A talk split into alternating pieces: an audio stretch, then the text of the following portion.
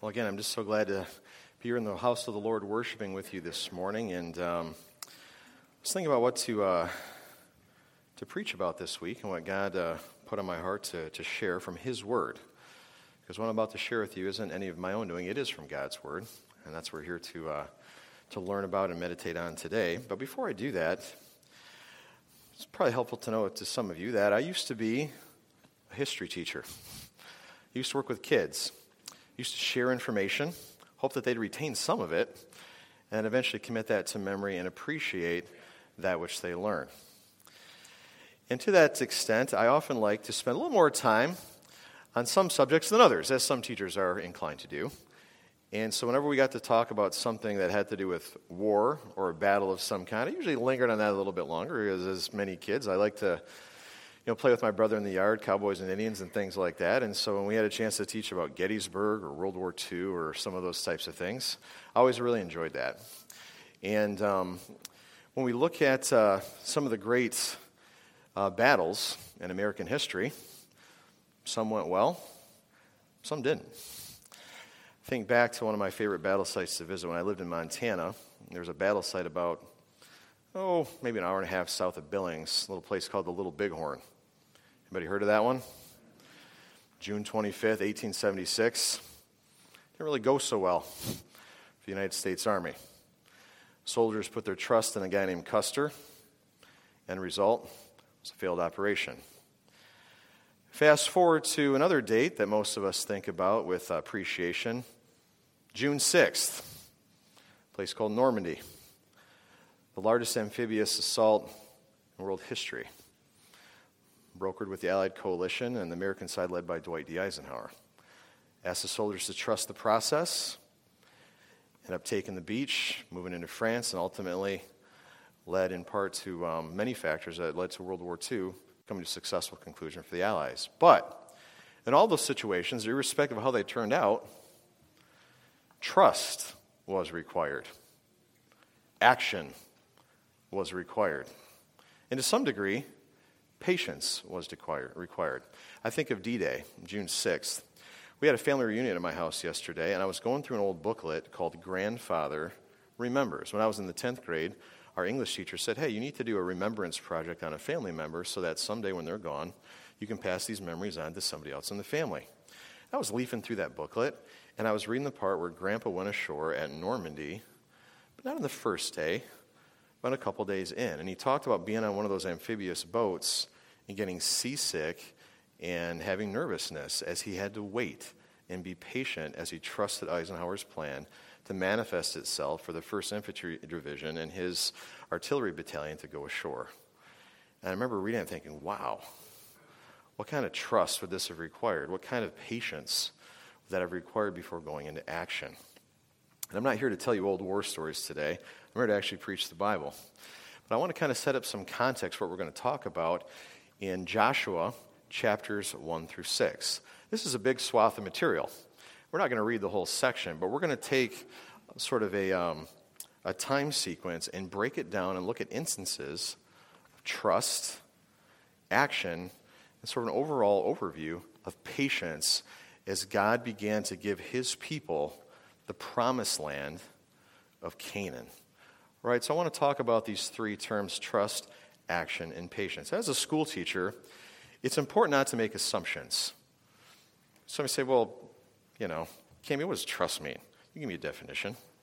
Wayne, what does what's action mean? Jay, what's patience mean? And you probably give me a definition that's more or less accurate. But let me give you some that actually come from both Webster's dictionary and also from a book called The Speed of Trust by an author named Covey that we happen to be reading right now in my work. Um, you may not be able to read this that well with a small print. This is more for, to guide me as I'm talking. So if you like this deck when we're all done, I'll email it to you. But by definition, trust is actually assured reliance on the character, ability, strength, or truth of someone or something. Assured reliance or confidence in the integrity and abilities of another. So, rhetorical question Are we going to see some tr- examples of trust in this passage today? But this will be our working definition of trust. Similarly, action, the accomplishment of a thing, usually over a period of time, in stages or the possibility of repetition. I love the second one. Action is a thing done. Micah, stand up. Micah, sit down. This guy's good at action. He takes directions, he trusts in me. He did what he was supposed to do. Simple as that, a thing done, right?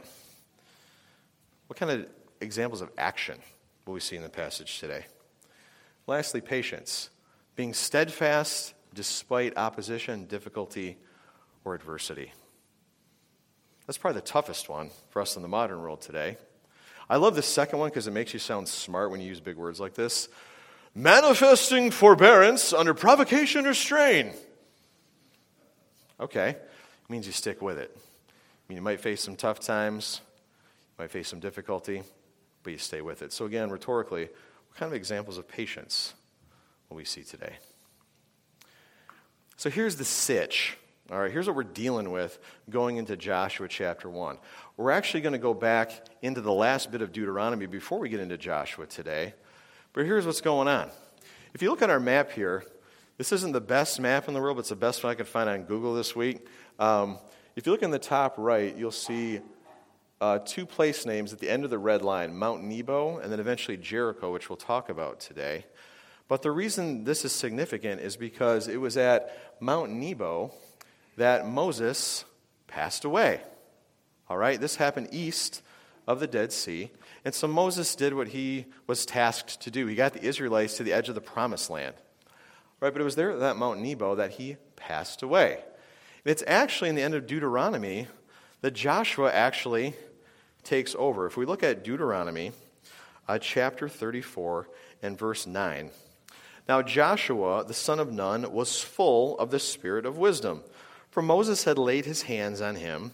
So the children of Israel heeded him and did as the Lord had commanded to Moses. So the Israelites had been following Moses. So now there's a new sheriff in town. His name is Joshua. And he was full of the spirit of wisdom. And the Israelites chose to heed him, to give consideration or attention to somebody or something, is what it means to heed them. So they're about to go into the promised land. And this isn't just some empty land with milk and honey.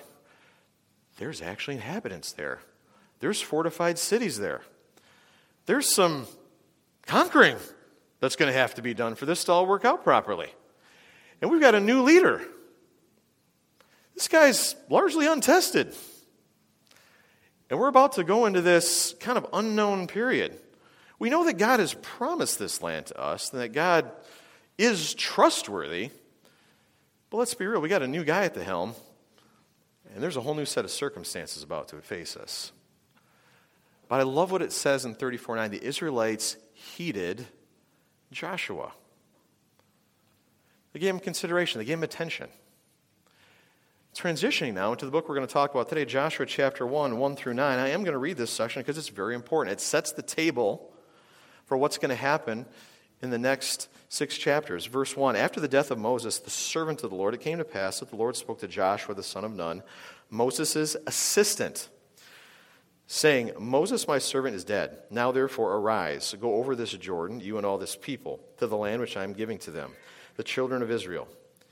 Every place the sole of your foot will tread upon, I have given to you, as I said to Moses. From the wilderness and this Lebanon, as far as the great river, the river Euphrates, all the land of the Hittites, and to the great sea toward the going down of the sun shall be your territory.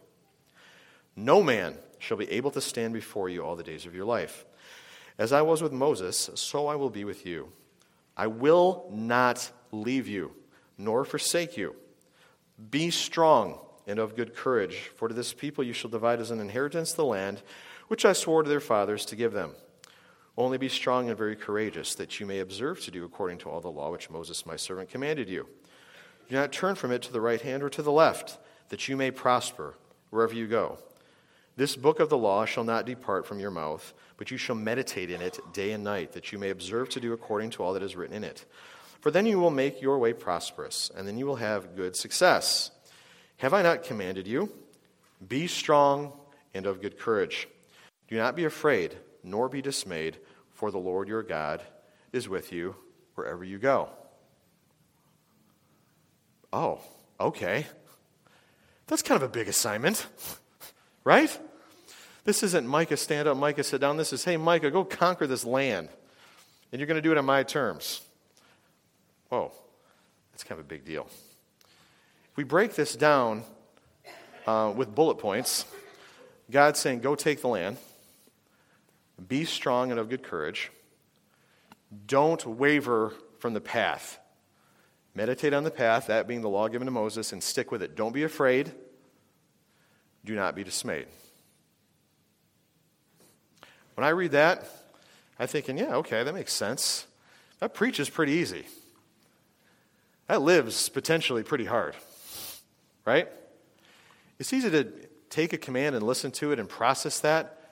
To have action against that plan, to trust that plan and act it out, that can be a little bit more difficult to do when there's a lot at stake lives, time, adherence to God's plan, and so forth. But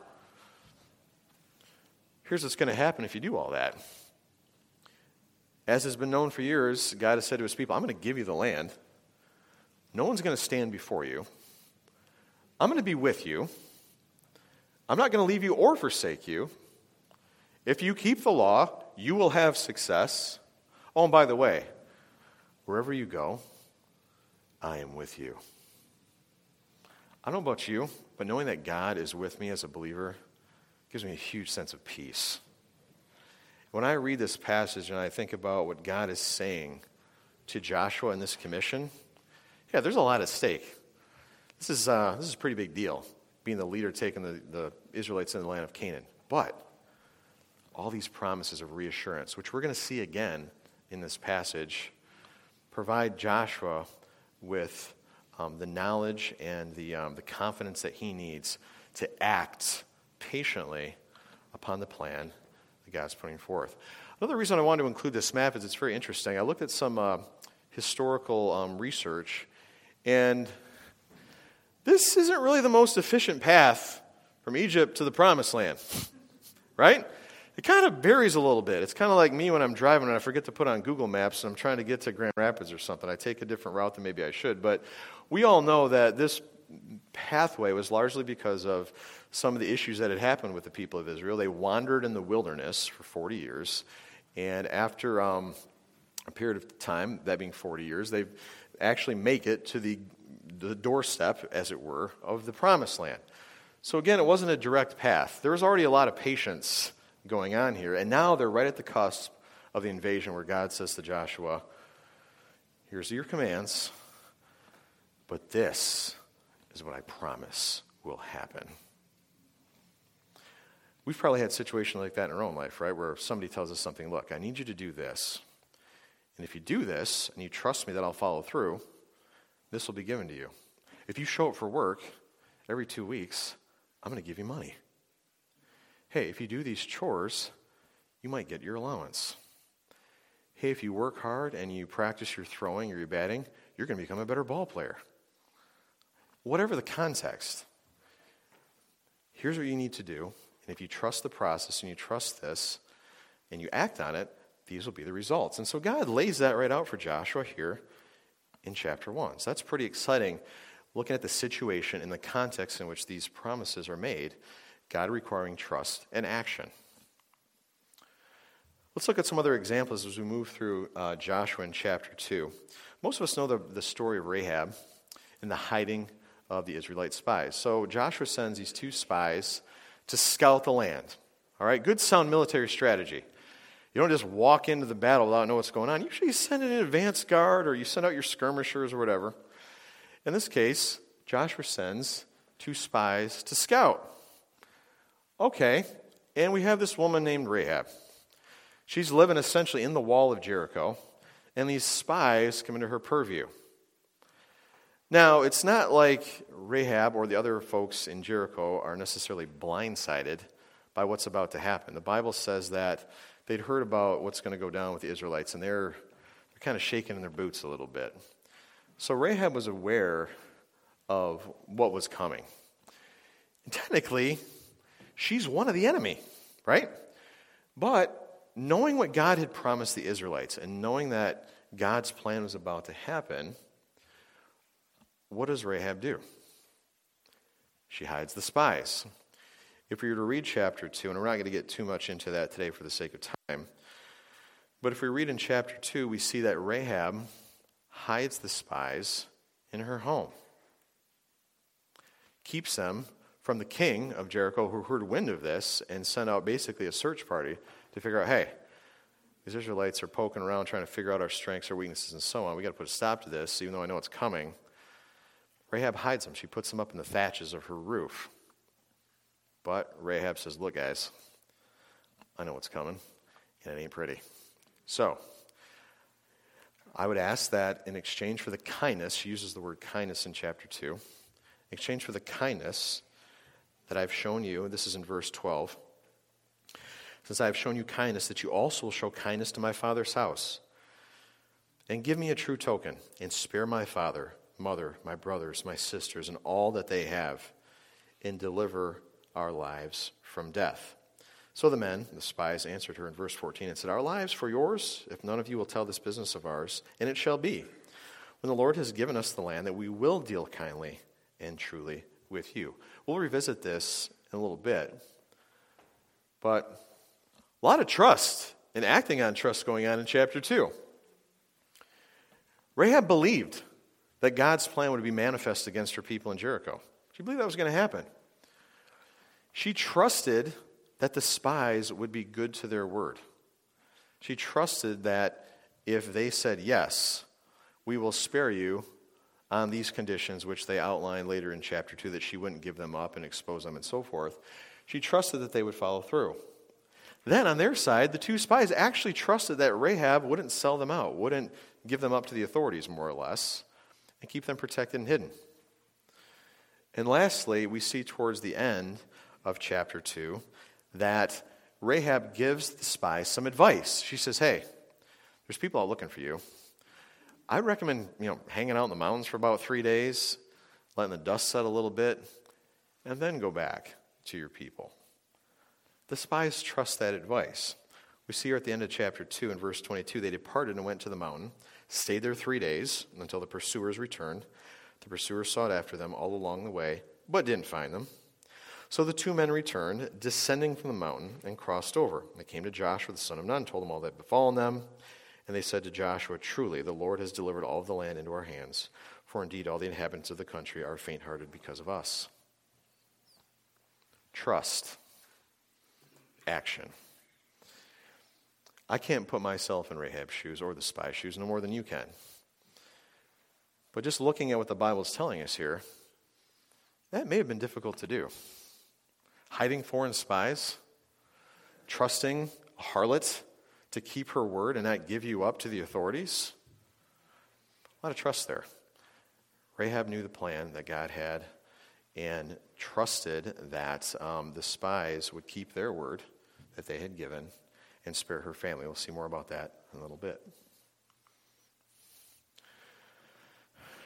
I love this example of trust. This comes from chapter 3. Most of us are very familiar with the, um, the exodus from Egypt, um, the crossing of the sea, and then the sea folding back over the um, uh, Egyptians and having them perish, and so on.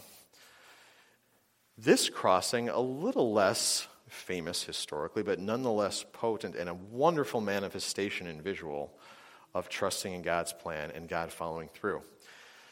So, and to get into the Holy Land, the promised land, required the crossing of a river, the Jordan River. Geographically, if I show you another map here in a little bit, you'll see the Jordan River is sort of on the eastern side of Canaan, and the Israelites, if this is Canaan, are coming in this way, from the east to the west, not from the west to the east. And the reason for that, we'll see in a little while, is from a military standpoint. Um, Jericho and Ai, the first two towns that they take, are very militarily strategic to the overall plan that God manifests in the rest of the book of Joshua. But suffice it to say, step one, we got to cross the Jordan. So, we're not going to take a raft, we're not going to take a boat, we're just going to walk across on dry ground. Oh, okay, well, sign me up for that. That sounds great. Well, how are we going to accomplish that? Well, here's what's going to happen God says, What you're going to do you're going to follow the priests, the Levitical priests. There's going to be some priests. They're going to carry the Ark of the Covenant. But you got to stay back a ways. about 2,000 cubits or so. You stay back behind them. When their sandals hit the edge of the water, whoosh, water's going to part, it's going to be held back. You're going to walk across. Then after that, we're going to have you make a memorial both in the river and the place where you're going to camp. Oh, okay. That's what we always do, right? We just walk across dry ground rivers and. So, again, think about this too. We think contextually that the Israelites, they've seen this movie before, right? They've crossed the sea uh, coming out of Egypt. But this is now 40 years later. There's a whole new generation of people who haven't lived that movie before. But God is promising Joshua look, do exactly this, act on this, trust me, and this will be the outcome. And on top of that, in verse 7 of chapter 3, the Lord said to Joshua, This day I will begin to exalt you in the sight of all Israel, that they may know that, as I was with Moses, so I will be with you. Because again, Joshua at this point, he's wise, he's Moses' servant, he's getting respect from the people in that regard. But now God is saying, Look, do these things. I'm going to exalt you, I'm going to lift you up in the sight of all Israel, so that they know without a shadow of a doubt that I'm going to be with you. You shall command the priests who bear the ark of the covenant, saying, When you come to the edge of the water of the Jordan, you shall stand in the Jordan. Joshua says, Okay. So, what we're going to do, he relays the plan to the Israelite people. We're going to skip ahead to verse 14. So it was when the people set out from their camp to cross the Jordan with the priests bearing the Ark of the Covenant before the people. And as those who bore the ark came to the Jordan, and the feet of the priests who bore the ark dipped in the edge of the water. And again, the Jordan River at this time is spilling over its banks. It's during the time of harvest, the water is high right now. The water came down from upstream and stood still. I try to I go out and stand in the Tobacco River in front of my house. I can't imagine what it would look like for the waters to stop running. I can imagine what it looks like to go down. I've seen that. But to stop flowing altogether, that'd be miraculous. That doesn't just happen. That'd be a God thing for that to happen. That's what happens. Came down from upstream and stood still and rose in a heap very far away at Adam, the city that is beside Zaretan. So the waters that went down into the sea of the Araba, the salt sea, failed and were cut off, and the people crossed over opposite Jericho. Then the priests who bore the ark of the covenant of the Lord stood firm on dry ground in the midst of the Jordan, and all Israel crossed over on dry ground until all the people had crossed completely over the Jordan. Whoa. That's amazing. That required a high degree of trust to follow that plan, to act upon that. Joshua believed what the Lord said would happen, he trusted it. He acted upon it by giving that command to the people. The people trusted Joshua and followed the plan. I use this particular picture, grainy though it may be, because I find it to be pretty, pretty challenging. Look where this picture depicts the Levite priest right next to this wall of water. I can imagine holding up the ark being like, yeah, I uh, hope that holds for a while. Because this is uh, maybe not the most uh, comfortable situation I've been in. But nonetheless, there was trust. What you see here in the pictorial uh, representation is um, representatives of the 12 tribes carrying stones from the river to make a memorial in the place where they encamped so that in the future they could tell their ancestors the uh, significance of what had happened at that time. We're not going to get into all the details of that um, today, but that's what you see represented in the picture. But again, look at the significant trust in action as a result of trust that had to occur here. First of all, the priests have to walk into the river first, put their soles in, watch the water go back. Then, after God stops the water, people walk over on dry ground. Again, priests, they're sitting there watching this happen. They're the first ones in. Then they, get, they watch all the people go through. All the while, the water is just kind of standing there. And you know what? We as modern Christians, we don't necessarily, we can't really get our mind around what that would probably have been like because we don't really see anything like that. But just to try to put yourself in their shoes, literally, as this is happening. What a miracle. What an unconventional way to go to war, to attack something, to um, use the strategic terrain to your advantage. It doesn't just happen. God makes this happen. God executes his plan. He said this would happen. You followed the plan, therefore it happened. Wow. That's powerful. Because we all know, in the modern context of the Bible, and what we have in the New Testament where God says, For God so loved the world that he gave his only begotten Son, that whosoever believeth in him shall not perish, but have everlasting life.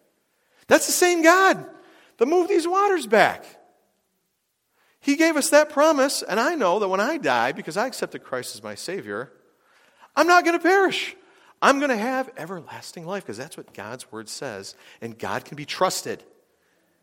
And if I act on that truth and put my faith in Him, the results are going to be what He says they will be, just like they were when the people of Israel walked across on dry ground.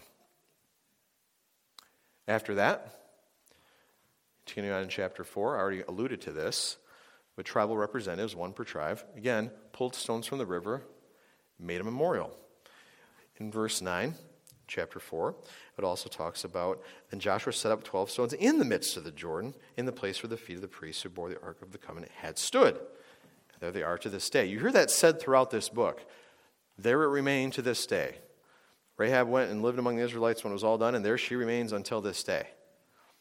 You see that over and over. Now, again, that doesn't necessarily mean that Rahab's still alive today, living with the Israelites, but in that time, it was basically saying, look, this is still there. That stone heap, that memorial is still there. A physical representation, reminder of what God had done. So, again, a lot of trust in what God is saying, but action to follow it, God follows through. God can be trusted. His word, his commands then and now are true. We just have to follow them. We just have to act. We'll talk about patience more here too in a second. Now, cross the river, dry ground, made the memorial, here we are. This is another somewhat poor map representation of what's going on, but Israelites camp, they cross the Jordan.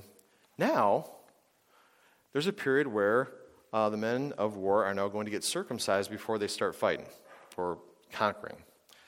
So, again, I'd alluded to the fact that the Israelites were wandering around the wilderness for 40 years.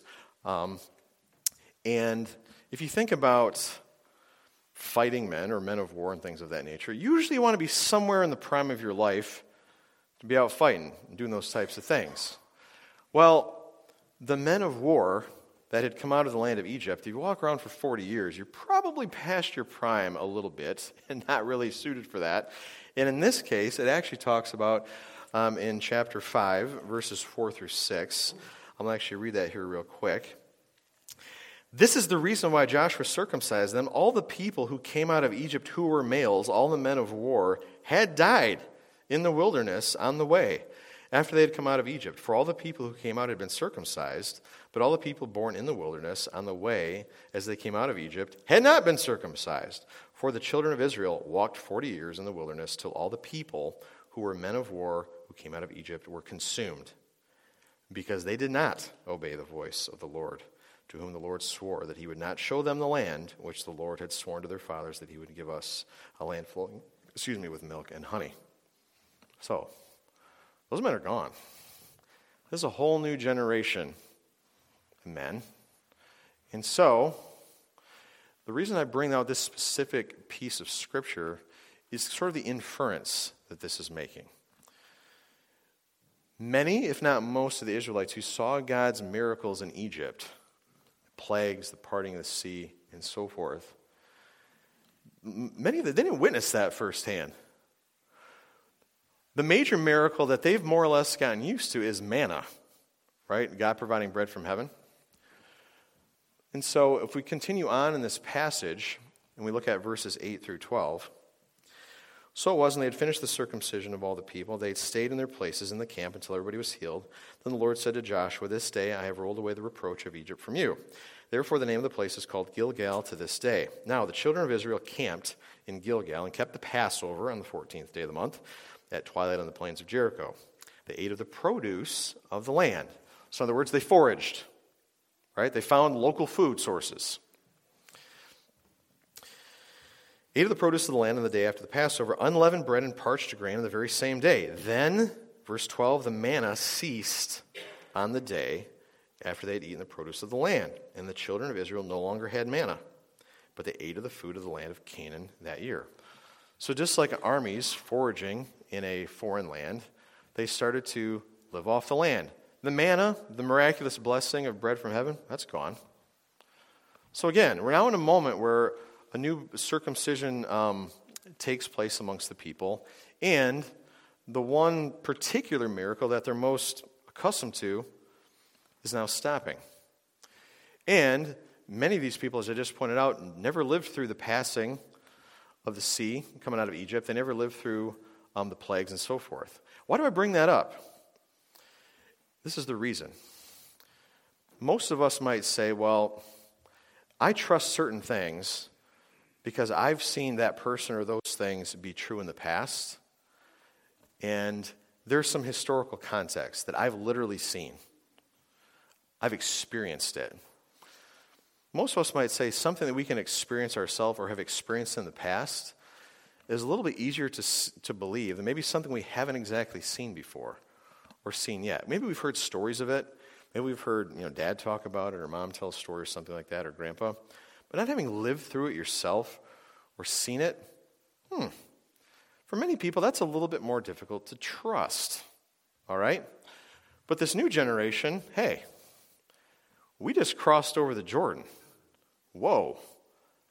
That was a miracle. That was something only God could do. Now, our man is gone, but now we can forage off the land. Multiple opportunities to see God's providence work, multiple opportunities that don't require a historical knowledge of what their people had gone through in the past. They're living this now themselves in real time. They're living physical miracles, parting of the sea, um, the manna going away, but now forage being available to them in the land of Canaan. Trust is continuing to occur on behalf of the people and following God's plan, and God is following through. The fall of Jericho, the part that most people um, recall very vividly from the book of Joshua, was in chapter 6 talks about in verse 1 of chapter 6 now Jericho was securely shut up because of the children of Israel. None went out, none came in. This doesn't say, the Bible doesn't say few went out and few went in. None is an absolute term. That means zero. No people went out, no people came in. The Canaanites, they knew what was coming. They were afraid. And they did what they could, apparently, to prepare. Sealed the gates, sealed the city. Israelites are coming. Even though we may be aware this is God's plan, you know, we're not gonna we're not gonna go easily. No one in, no one out. Now, anybody familiar with siege warfare? How it usually works? You get some catapults, you get some battering rams, you get some sappers to tunnel under the walls. You make a big encirclement or an encampment around the city. You don't let supplies in and out. You make sure their food supplies run low. You starve them to death. And then you sue for terms and you have a white flag and you negotiate and all this stuff. There's like a plan if you want to siege a town in the ancient times or even in the medieval period. Most of the time, it's not, hey, walk around the city once a day. On the seventh day, blow some trumpets and yell. Usually that's not the plan. By this time in world history, there was already a pretty good map for how to take a fortified city. And this ain't it.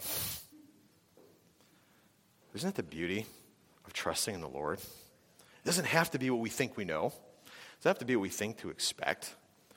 All it has to be is what God says it's going to be. That's all it has to be. And in this particular case, God's again asking his people via Joshua to trust him. Trust him. Chapter 6, verse 2. The Lord said to Joshua, See, I've given Jericho into your hand, its king and the mighty men of valor. You shall march around the city, all of you men of war. You shall go around the city once. This you shall do for six days, and seven priests shall bear seven trumpets of ram's horns before the ark. But the seventh day you shall march around the city seven times, and the priests shall blow the trumpets. It shall come to pass, when they make a long blast with the ram's horn, and when you hear the sound of the trumpet, that all the people shall shout with a great shout. Then the wall of the city will fall down flat. And the people shall go up every man straight before him. Okay. March around the city once a day, six days, and then seven times the seventh day, blow trumpets and shout. Got it. Again, think of the trust, but also think of the promise. Think of the promise. I'm going to deliver these people to you. Follow the plan. I don't care what you think you know. I don't care what conventional military strategy tells you. This is my plan. You need to follow my plan. That was the charge, the Joshua. One thing that I think is really, really interesting here, if you look at this, uh, one of the bullets here, it says, stay quiet other than the trumpets. Later in this chapter, Joshua reinforces that, hey, keep your mouth shut when you're marching around. We're only supposed to shout day seven after the seventh lap and after the trumpets. Be quiet. Now, again, I told you I was a teacher. You can tell a group of students to be quiet till you're blue in the face. I mean, Kim, back me up here. 95% of the time, that's not followed to the letter of the law. Usually requires some reinforcement every once in a while. We're not talking about a class full of kids here. We're talking about life and death. We're talking about this is the plan. Follow exactly this plan, and you'll have success. Deviate from this plan, not good. Joshua reinforces that with the people of Israel. Do not open your mouth, follow the plan. Seventh day, march around seven times, blow the trumpets, and yell. Now, again, I was looking for some different historical context and supplementary materials for this, thinking about okay, walk around the wall. How close are they to the wall? They're like archers shooting at them? Like people firing catapults at them? They're like people coming out of sally gates with horses and charging them, trying to pick. I don't know. God didn't say to worry about that. God said, do exactly this, and this will be the outcome. Okay? March around the city, blow trumpets, and yell. Handle that. Joshua doesn't follow most of the plan, doesn't follow some of the plan. Joshua follows the exact plan. He does exactly what the Lord asked him to do. He passes those orders to the people. The people listened to him. They trusted him. They acted. What happened? The wall fell down flat. If we read on here, verse 20. So the people shouted when the priest blew the trumpet. This is on the seventh day. And it happened when the people heard the sound of the trumpet, and the people shouted with a great shout. The wall fell down flat. Flat. Not like, oh, there were some big piles of rubble when the wall caved in, and then they had to use scaling ladders to go over the piles of rubble and fight their way through. No, it fell down flat. As in, like, you could walk across it. Crazy. That's miraculous. Only God can do that. Wall fell down flat. Israelites went forth. Everything was destroyed, other than, there's that lady again, Rahab and her household silver, gold, vessels of bronze, and iron. God told them what they could and couldn't keep. They listened, they executed the plan, took the city. Voila. Trust and action we haven't talked about it as much. I laid it out at the beginning of our uh, message today the concept of, uh, of patience. You know, a normal siege would take months. On the opposite end of the spectrum, God could have said, march around the city one time, take it one day. But we get seven days, six of which are one lap. The seventh is seven laps. Then we got some trumpets and some shouting. Now, if you hear this dictate from Joshua, if you're the people of Israel and hear this plan, okay, we're buying into the plan, we're trusting Joshua. Oh, my word, the city is going to be ours. Day one, get back to camp. Okay, five more days. Day two, get back to camp. It might have required some patience. There might have been some anxiety. There might have been some overzealousness, perhaps, in the hearts of the people to take what was given to them by God. Patience. Seven days. And I promise you, if you follow my commands on the seventh day, the city will be ours. The city's delivered.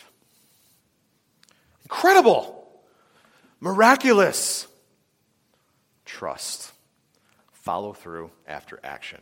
God keeps his promises. He keeps them in the Old Testament, he keeps them today. Not in our timing, not according to our plan, according to his plan in his perfect timing. It's all right here. He tells us the end of the story. He tells us how it works. We just have to trust and act against the plan. A couple of interesting historical notes, too. Again, I wanted to share this as just some more context. In biblical times, it was very common to create a false sense of security. So, one could infer that by marching around the city multiple days without doing anything beyond that may have created a false sense of security for the folks of Jericho. And as I said before, you know, battering rams, siege rams, scaling, all this stuff. If the Israelites were really going to manifest this promised land, I'm looking over the wall. I'm a Jericho person. I don't see any siege craft. I don't see any sappers. I don't see any of this equipment. What are these people doing? Yeah, it could lead to a false sense of security. There's no equipment. Didn't have to be. God didn't need it. God had the tools that He needed. He needed trust, action, some trumpets, and some shouting. That's it. If you look at some of the historical evidence that archaeologists have uncovered as it relates to Jericho, one really cool thing, and before I get into that, you can kind of see a rendering of what many ancient walls may have looked like. This isn't to say that this is an exact representation of the walls of Jericho, but a lot of times you'd have a retaining wall to hold up the earth and the sod, and then you'd have an actual city wall up an incline from that. So an invading army would have to get through that retaining wall, go up the uh, incline, and then try to get over um, the wall behind it. And military technology over the years is um, constantly evolving, so this changes rapidly. But again, this may be what they faced. But if you look at some of the archaeological evidence that historians have uncovered, interestingly, when they dig away the rubble, it appears as though the walls of Jericho may have actually fallen outward versus inward. When you think of the impact from a catapult or a battering ram or something like that, and the force, the physics of the whole thing, it's likely that the wall is going to fall in towards the city. This is a general rule of thumb. But here, the evidence has shown that the walls actually fell outward. Interesting. Also, they seem to have found full stores of grain in the city. Well, that goes counter to siege warcraft, right? Because if you're going to siege a town, a big component of that's starving people to death. You circle the city, don't let anything in or out, including supplies and water. They're going to go through their food stores pretty rapidly in most cases. Archaeological evidence at Jericho says, hey, there was plenty of food that they were able to uncover the, um, the remnants of or the evidence of. So, again, a prolonged traditional siege would have taken months, depleting those resources. The walls likely would have fallen in. The archaeological evidence supports everything the Bible is telling us that was God's truth. Amen? Not that we need that, but it's interesting to see that when we do look at the science, says everything the Bible's saying. This is what likely happened. Here's what, here's what it's telling us. Here's another interesting thing. For you war historians, Palestine is not flat, it's hilly. The Judean hills, the hills of Palestine, right? Jericho, if you look at a map, actually commands the access point to the high ground. In war, you want to be on the high ground, right? So you can look down at your enemy and kind of command the battlefield. Jericho is the first city, fortified city, I might add, that gives you access to the high ground in Palestine coming from the east. After that, and you'll see this later on in uh, chapter 7 and 8, the city of Ai actually controls the gateway to the Judean, or excuse me, the Palestinian plateau, whereby you can actually divide Canaan in two, split the enemy in half, and attack the south and the north. You're like, that's great. Why are you bringing this up? I find it amazingly interesting that um, hundreds and hundreds of years later, World War I, British Field Marshal um, Edward Allenby used the exact same strategy that Joshua and Israelites used. Modern warfare, this is the first war of the modern era, use the same exact strategy. Use the terrain, use geographic formations to make a plan. God was already doing it. He did it in Joshua's day. He gave him a plan. He asked him to trust the plan. Joshua executed the plan, used the military strategy that God gave him, and God delivered the city into his hands. Now, for the sake of time, we're more or less going to stop there today, but as you get into the book of Joshua and read about Ai and Gibeon and some of these other towns, the Israelites and the people of Israel, they didn't always follow the plan the way they were supposed to. There were some bumps along the road. They made some mistakes. They had to correct those mistakes before God would allow the plan to be manifest thereafter. But to this point, God gave a plan, asked for trust. Joshua trusted, executed the plan. The people executed the plan under Joshua. Rahab trusted the spies, they trusted her. Plans manifested in miraculous ways. Not ways that people would have expected per military history or strategic, you know, approaches to military. The way God wanted it to happen. Miraculous. Joshua trusted the Lord. Lord blessed Joshua. Rahab and the spies trusted each other. Spies weren't found. Rahab got spared. People acted upon Joshua's um, guidance and trusted God's plans, crossed the Jordan, got circumcised without getting attacked, took Jericho. And throughout this all, patience exemplified with entrusting action. They had patience in the wilderness, wandering around for 40 years, patience in their circumcision recovery, patience in marching around the walls. Because again, it's not in their timing. And the things that we face there are not in our timing, it's in God's timing. We may not always know the plan, we may not always know what comes next, but we know with zero doubt whatsoever that what God promises can be trusted because He is always faithful all the time. In modern Christianity, a lot of pastors, a lot of churches dance around concepts of absolute truth. But make no mistake, this is absolute truth. And what God says in His Word is not up for discussion. It is to be trusted and it is to be followed. I leave you with these thoughts. Do we today trust God to do what He says He will do? Be His word? Do we really do that? Yeah, I, I trust God's word. Do you? Do I? Do we all? Do our actions follow what we say? Or do we talk a good game? Do we live it out? Do we act on what we say we trust? Secondly, if somebody were to see us acting, will that convey our commitment to Christ and the fact that we trust Him? Is there evidence? Is there evidence of that trust? Is there evidence in our action? And thirdly, do we have the patience necessary for God's plan for our lives to manifest itself? We live in the 21st century. I mean, I whip out my phone, I need an answer to something. Oh, boom, there it is. Tell me what, 30 seconds? Sometimes that's too long. We get impatient. oh, man, this is never going to come. This is never going to happen. I want instant gratification. I want it now. I don't want to wait. I don't want to work. I don't want to have to pray. I don't want to have to struggle. I don't want to have to, you know, deal with adversity. We'll get used to it because it ain't your plan. It's God's plan. Do we have the patience let that plan be made manifest? Do we trust? And do we take action to ensure that we are following His plan for our lives? Let's pray.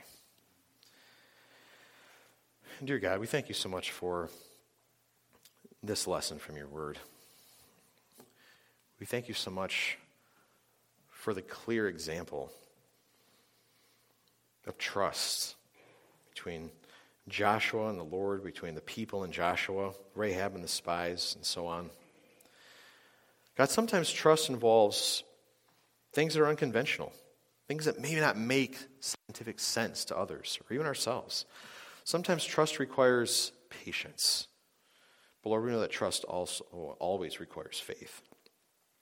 Thank you that we have your word, Lord. Thank you that we have your truth in front of us, your absolute truth that we can trust to be true, that we can trust as a guidebook to follow. That can be a lamp unto our feet and a light unto our path. Lord, again, we thank you for the story of Joshua and the first few chapters of the conquest of Canaan, Lord, and the things that we can learn from your word. Not from what mortal man is saying, but from your, your scriptures tell us. And then we can learn from that. Thank you for that lesson, Lord. Help us to trust, to act on that which we say we trust, Lord, and also to have patience to let that action work according to your plan. We thank you again for this time that we could spend in your word today. We ask these things in your name. Amen.